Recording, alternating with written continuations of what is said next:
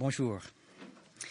J'ai passé euh, le manuscrit de mon message à, mon épouse hier et j'étais assez consterné quand elle m'a dit euh, c'est pas très facile à comprendre. Donc, je, vais vous, dire euh, très explicitement le but euh, de ce message. C'est pas bon. À mon avis, c'est pas très compliqué, mais bon. J'aimerais simplement euh, vous aider à comprendre ce qui est la sainteté de Dieu, ce qui est la, gloire de Dieu, le rapport entre la sainteté de Dieu et la gloire de Dieu, et le rapport entre la gloire de Dieu et le péché. C'est pas compliqué, n'est-ce pas? Bon, on verra bien. Une déclaration de foi pendant la réforme. Mais je ne vois pas les gens comme ça, c'est pour ça que je n'aime pas. OK. Bon, apparemment, il faut que je mange le micro.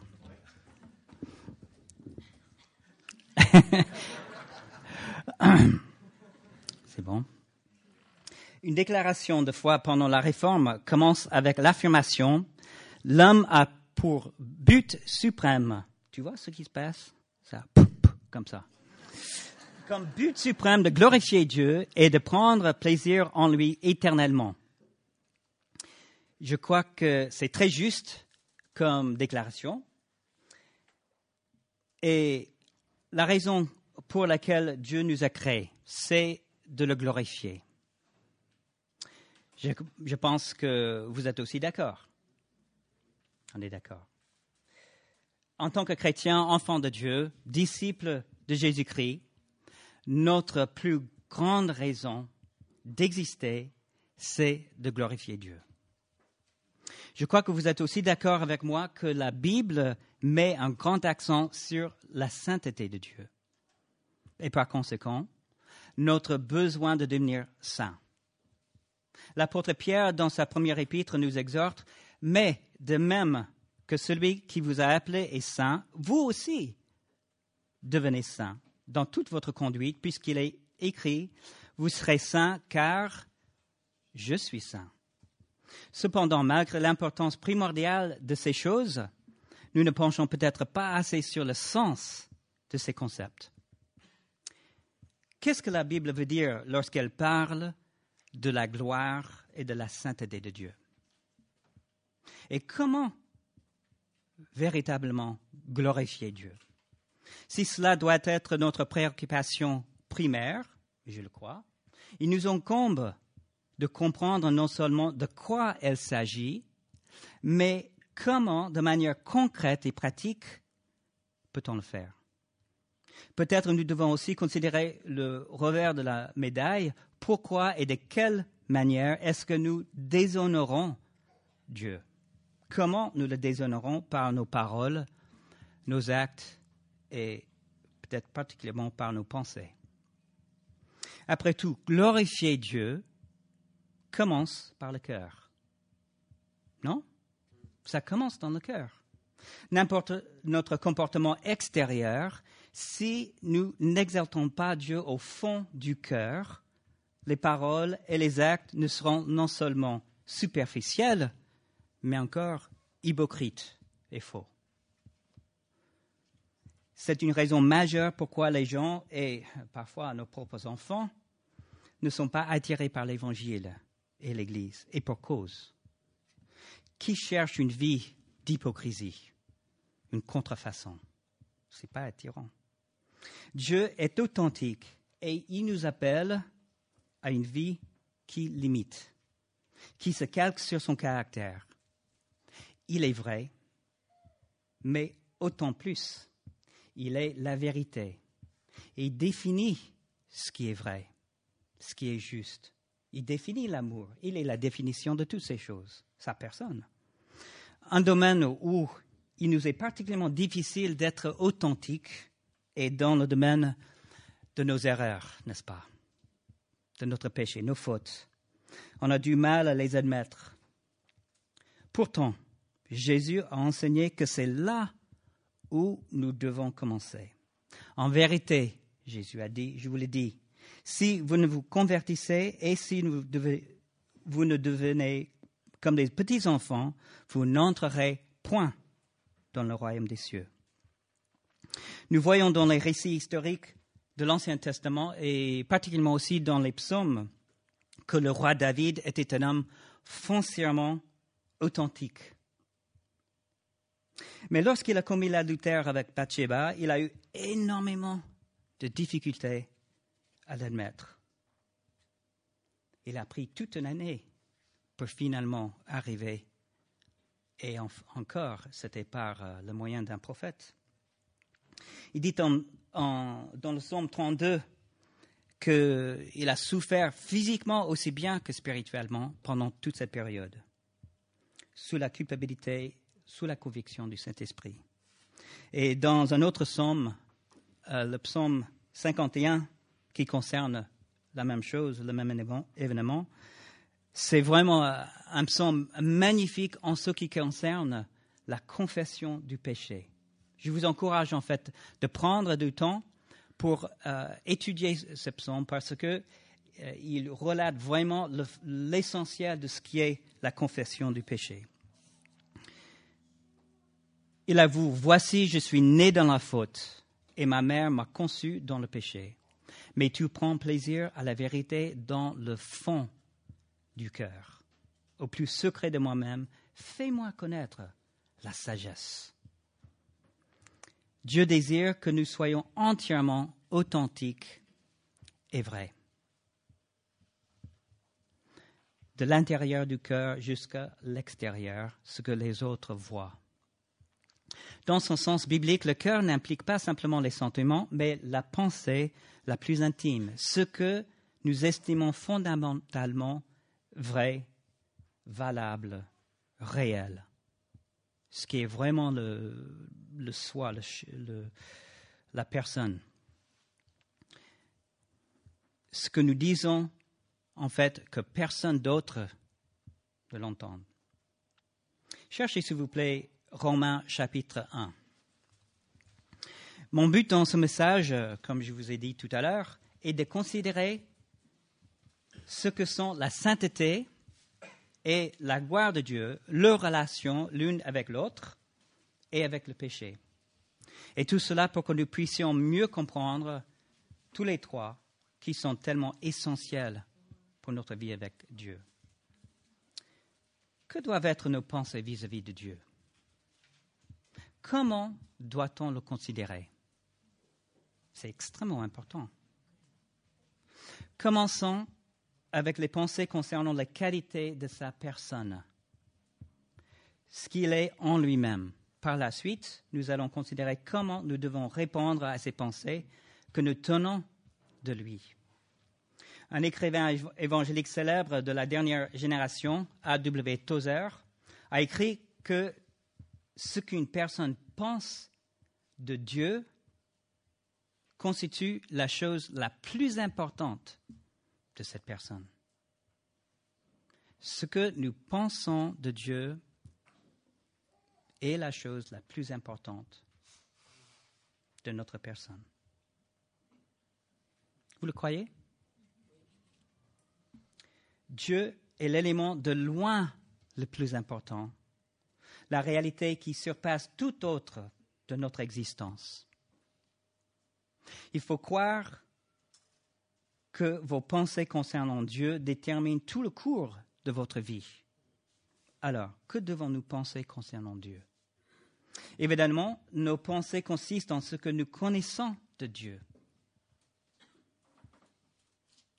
En fait, je dois peut-être modifier ça parce que souvent nos pensées concernent des choses que nous imaginons de Dieu, mais qui ne sont pas vraies. Et ça, c'est l'idolâtrie. Alors, comment connaissons-nous des choses concernant Dieu? Dites-moi. Dans la Bible, la Bible est, appelée la parole de Dieu, et dans la création. Voilà, il n'y en a pas 36. on ne peut découvrir plus de Dieu par des expériences scientifiques, par exemple.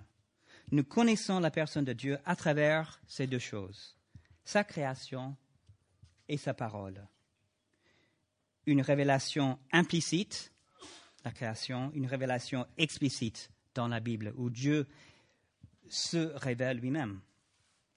Alors, Romains chapitre 1, c'est un récit qui relate ce que l'homme connaît de Dieu par la création. Alors, ne vous inquiétez pas parce que je n'ai pas ma Bible ici. J'ai tout le texte euh, dans mes notes. Euh, voilà. Romains, chapitre 1, à partir du euh, verset 15, deuxième partie. 1.15. Mon vif désir, Paul dit, de vous annoncer l'Évangile, à vous aussi qui êtes à Rome. Car je n'ai pas honte de l'Évangile, c'est une puissance de Dieu pour le salut de quiconque croit du juif premièrement, puis du grec. En effet, la justice de Dieu s'y révèle par la foi et pour la foi, selon qu'il est écrit, le juste vivra par la foi. La colère de Dieu se révèle du, ciel contre toute impiété et toute injustice des hommes qui retiennent injustement la vérité captive. Car ce qu'on peut connaître de Dieu est manifeste pour eux, car Dieu le leur a manifesté. En effet, les perfections invisibles de Dieu, sa puissance éternelle et sa divinité se voient fort bien depuis la création du monde, quand on les considère dans ses ouvrages. Voilà le début de l'explication la plus détaillée dans la Bible de l'Évangile. Il explique comment entrer en bonne relation avec Dieu, comment être sauvé. Remarquez que Paul commence non avec l'amour de Dieu et comment euh, connaître son plan merveilleux pour sa vie, mais avec la colère, la colère de Dieu. Au verset 21, Paul dit que les hommes connaissent Dieu. Tous les hommes connaissent Dieu.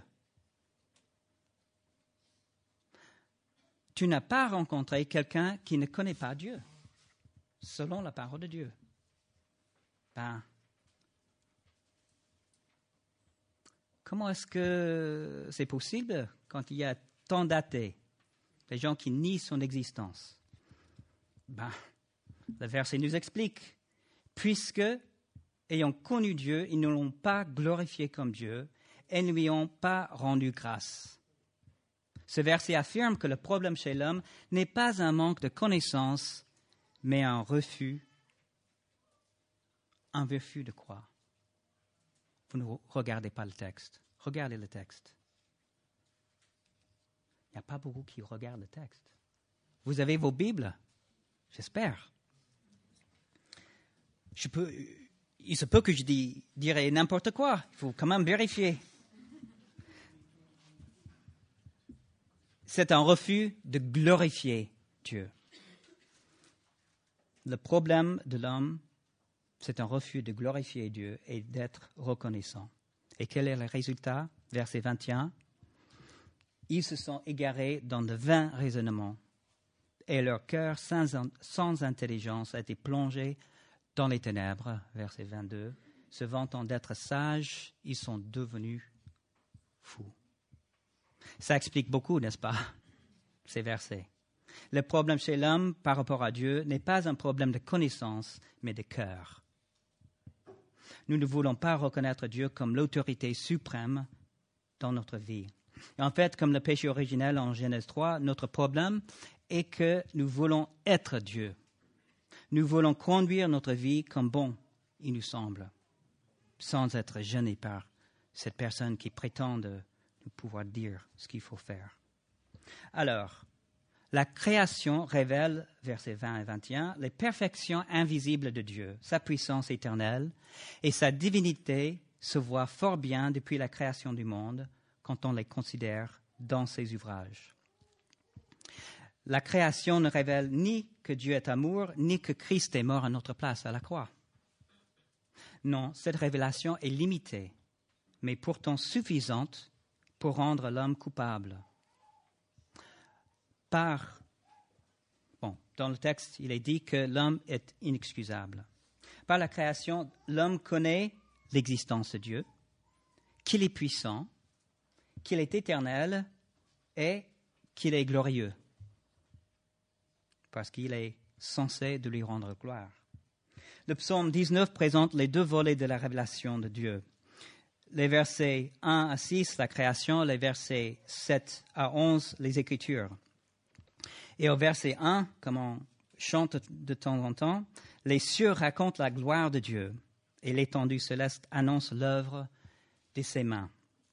Nous voyons encore que la création révèle la gloire de Dieu. Remarquez que le verset ne dit pas les cieux racontent la gloire des cieux. Cependant, c'est la réponse de beaucoup qui disent que l'évolution est une chose remarquable et parlent de la gloire de la création au lieu de la gloire du Créateur. Carl Sagan était un astronome, écrivain, présenteur à la télévision et athée. Il est mort il y a une dizaine d'années et donc maintenant croyons. Son émission concerne les merveilles de l'espace. Mais il refusait toujours avec véhémence l'existence d'un créateur. Il suggérait que si l'homme devait adorer quelque chose, il devrait adorer le soleil, puisqu'il est la plus grande chose de notre galaxie.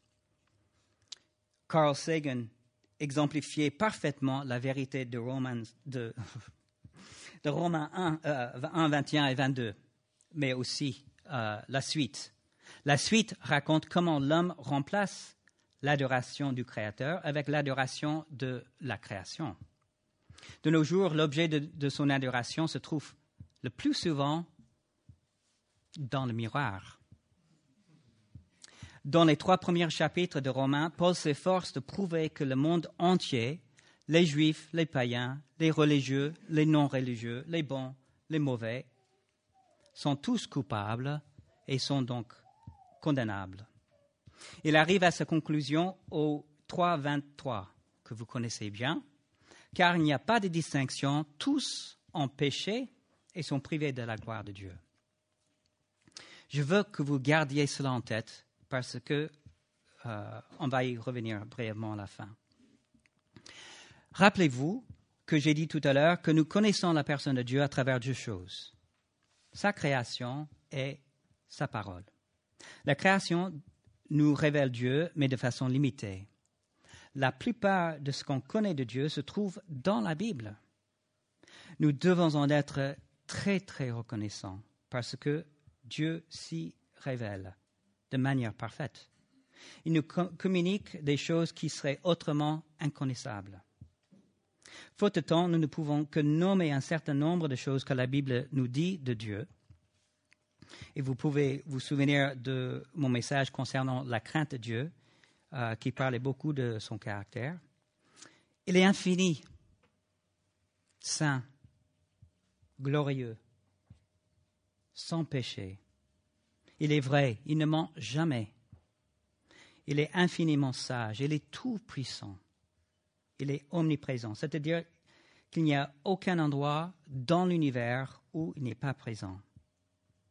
Il est amour, il est patient, miséricordieux, plein de grâce. Il est complètement autosuffisant. Ça, c'est important, important, pour nous de, euh, de comprendre. Il n'a aucun besoin de nous ou d'autres choses en dehors de lui-même. Tout ce que nous connaissons comme des choses d'extrême beauté ne sont que des faibles indications et des représentations crues de sa beauté parfaite. Sachez que toutes ces qualités sont infinies et infiniment parfaites. Cela laisse imaginer que nous allons passer toute l'éternité à apprendre de sa personne encore et encore et encore et encore, des années et des années, des siècles, des siècles, sans fin, nous allons découvrir de plus en plus concernant le caractère de Dieu, concernant sa personne. Et tout cela va nous époustoufler de joie. Nous, ne serons pas ennuyés au ciel, je vous garantis. Alors, cette pensée nous mène à la question de sa sainteté. Kodesh dans l'Ancien Testament, Hagios dans le Nouveau Testament, veut dire saint, mis à part, consacré, sacré. Cherchez, s'il vous plaît, Ésaïe chapitre 6. Ésaïe chapitre 6. Lorsqu'il concerne Dieu, saint signifie qu'il est distinct, à part, pas comme les autres, dans une catégorie unique, au-dessus de toute autre chose. Il ne peut s'améliorer, il ne peut progresser, il est entièrement satisfait de sa propre personne et il a parfaitement raison de l'être. Il est tout cela dans sa perfection, dans sa valeur, dans sa grandeur. Ces trois choses lui sont uniques, ses perfections. Personne d'autre est infini en quoi que ce soit. Il ne faut donc jamais dire que la vie de l'homme a une valeur infinie. Ce n'est pas vrai. Ce n'est pas vrai. Ça déshonore celui qui est véritablement infini dans sa valeur. Disons que la vie humaine a une valeur inestimable, mais jamais infinie. Je crois que nous devons faire attention à ce que nous disons concernant Dieu, pour que Dieu reçoive toute la gloire et non pas l'homme. Voilà ce qui veut dire que Dieu est saint. Dans un mot, il est parfait comme personne d'autre ne l'est. Gardez ça en tête. Alors, qu'est-ce que la gloire de Dieu? Quel est le rapport entre la sainteté de Dieu et sa gloire? Alors, regardons Ésaïe chapitre 6, verset 3. Dans le contexte, nous savons que ce sont des séraphins qui disent, qui crient l'un l'autre et disent, disaient, Saint, Saint, Saint est l'Éternel des armées. Toute la terre est pleine de sa sainteté de sa gloire. Toute la terre est pleine de sa gloire parce qu'il est saint. Ah. La gloire de Dieu est la publication, l'annonce, la publicité, si vous voulez, de sa sainteté, sa perfection merveilleuse et éblouissante. La gloire de Dieu est la beauté manifestée de sa sainteté. Vous le suivez? Ça, c'est l'essentiel. En Lévitique chapitre 10, verset 3, nous lisons Je serai sanctifié par ceux qui s'approchent de moi. Parlons des, euh, sacrificateurs.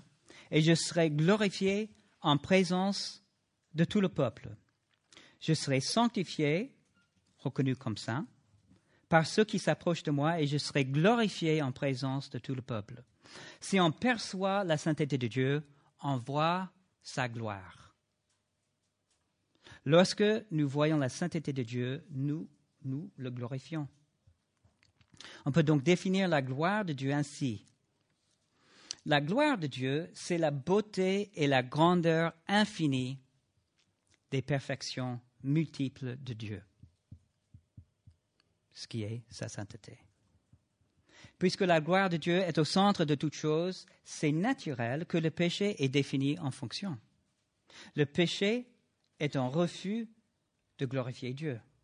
C'est pourquoi Paul, après avoir dit en Romains 1, 21 que les hommes ne l'ont pas glorifié comme Dieu, et au 1, 23 qu'ils ont remplacé la gloire de Dieu, incorruptible, par des images représentant l'homme corruptible, pour conclure en Romains 3, 23, tous ont péché et sont privés de la gloire de Dieu.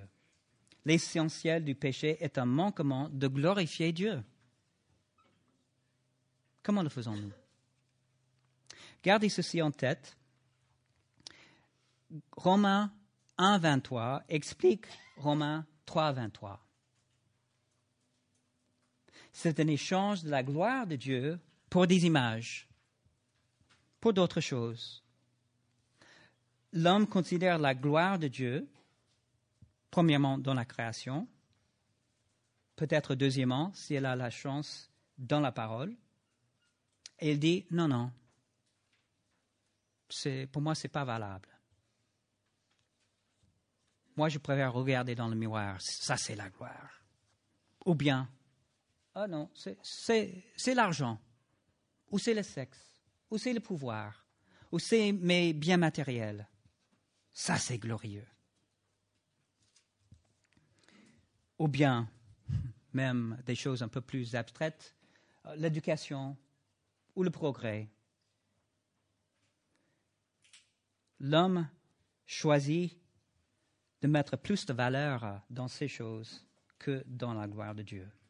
Voilà la racine du péché. Échanger la gloire de Dieu pour d'autres choses.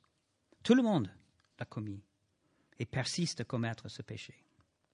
Cela a commencé avec Adam et Ève lorsqu'ils ont dit oui à l'offre de Satan, lorsqu'il a promis qu'ils pouvaient devenir comme Dieu. Et ça continue jusqu'à aujourd'hui. Alors, que doit être notre réponse? Remarquez que dans le chapitre suivant, dans Romains chapitre 4, il est question d'Abraham et la foi. La solution de notre manquement de glorifier Dieu est la foi. Nous entrons dans cette nouvelle relation avec Dieu par la foi et nous continuons comment? Comment est-ce que nous continuons? De vivre la vie chrétienne Par la foi. Malheureusement, ça a été euh, une révélation pour moi euh, il y a des années. Je pensais qu'on commençait par la foi, on laisse l'évangile derrière, et puis on devient bon chrétien. Bon chrétien, c'est quelqu'un qui marche par la foi, qui dépend de l'évangile tous les moments de son existence. Donc nous entrons dans cette relation par la foi, nous continuons cette relation par la foi. C'est pourquoi on peut lire de telles choses dans la Bible. Si quelqu'un ne fait pas quelque chose par la foi, c'est un péché. La foi est simplement l'acte de croire Dieu, c'est-à-dire ce qu'il nous a dit dans la Bible, sa révélation par excellence. Je préfère croire Dieu que croire en Dieu. Ce n'est pas la même chose. Il y a beaucoup de gens, même des démons, qui croient en Dieu, mais refusent de le croire. Pourquoi Dieu a-t-il établi la foi comme solution au péché de l'homme? Pourquoi? Parce que, il me semble, encore, le noyau du péché, c'est le refus de glorifier Dieu. La, la foi c'est le contraire. C'est d'admettre son insuffisance, son incapacité de lui plaire. C'est lui confier toute sa vie. Croire Dieu le glorifie. C'est le contraire de l'homme qui rejette la gloire de Dieu et choisit d'autres choses à la place de Dieu. Regardez Romains chapitre 4, les versets 18 euh, à 21, qui parlent d'Abraham, le modèle de la foi. Espérant contre toute espérance, il crut et devint ainsi père d'un grand nombre de nations, selon ce qui avait été dit, telle sera ta descendance. Et, sans faiblir, euh, faiblir dans la foi, il considéra son corps presque mourant, puisqu'il avait près de cent ans, et le sein maternel de Sarah déjà atteint par la mort. Mais face à la promesse de Dieu, il ne douta point par incrédulité, mais fortifié, par la foi, il donna gloire à Dieu. La foi glorifie Dieu. Pleinement convaincu de ceci, ce que Dieu a promis, il a aussi la puissance de l'accomplir. Mais face à la promesse de Dieu, il ne douta point par incrédulité, mais fortifié par la foi, il donne la gloire à Dieu. Vous voyez, la foi détourne le regard de nous et de notre importance et met toute sa confiance en Dieu, comme l'objet de ses affections, de ses aspirations, de son adoration. La foi regarde Dieu en Jésus-Christ comme son trésor suprême. C'est admettre que je suis à sec, mais il a l'eau vivante. Je suis faible, il est fort. Je suis fou, mais il est sage. Cela, c'est glorifier Dieu. Ce n'est pas difficile à faire, du moins que si l'on ne veut pas être Dieu soi-même. C'est la première application de ce message. Deuxièmement, ne considérez plus le péché simplement comme un des grands délits, comme le meurtre ou le vol ou l'adultère, ou bien ambigu comme faire quelque chose de mauvais. Péché, c'est le refus ou le manquement de glorifier Dieu, de mettre en évidence sa perfection, sa beauté. Cela ne se fait principalement pas par ce que nous disons de lui, mais par notre comportement, la foi, l'obéissance, la joie que nous trouverons en lui. Quand il s'agit, troisièmement, de glorifier Dieu dans le culte ou ailleurs, rappelez-vous que ça commence non par les chants ou par les belles prières, mais dans le fond du cœur, où Dieu cherche la vérité. Mais que faire si dans mon cœur le désir de glorifier Dieu est très faible? Alors, prêchez à, prêche à toi-même. Ne parle pas à toi-même.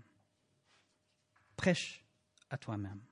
Je veux dire, par parler à toi-même, de rassasier, ses propres pensées et idées dans le cœur. Par contre, par prêcher à toi-même, je veux dire prendre des vérités de la part de Dieu et te les répéter et te dire qu'elles sont entièrement vraies et solides et importantes et éternelles, justes, valables, chères. Il faut donc connaître des passages de la parole pour pouvoir te prêcher. C'est refuser toute idée, toute pensée qui n'est pas conforme à la parole et qui ne glorifie pas Christ. Je crois que c'est la façon d'engendrer et de fortifier la foi. C'est de se prêcher à soi-même. Contraire à ce que l'on imagine, la foi n'est pas une qualité intrinsèque chez quelqu'un, comme j'ai entendu de plusieurs. Ah, tu as de la chance, tu as la foi. Non, la foi est un choix. Je trouve curieux qu'il y a des croyants qui disent qu'ils ne croient pas la Bible. C'est du non-sens. Soyons des croyants qui, comme Abraham, croient Dieu et ainsi le glorifient. Et finalement, faisons attention à ce que Dieu reçoive toute la gloire. Agissons, parlons, pensons de manière à ce que notre entourage ne pense pas ah, qu'ils sont des gens sympas mais plutôt qu'ils ont un grand Dieu. Gardons notre propre place comme des créatures bien petites, bien faibles, bien ignorantes et souvent stupides, bien pleines de fautes, mais aussi pleines de foi, pleines de joie, pleines de reconnaissance envers celui qui mérite toute notre admiration, notre confiance et notre amour. Prions.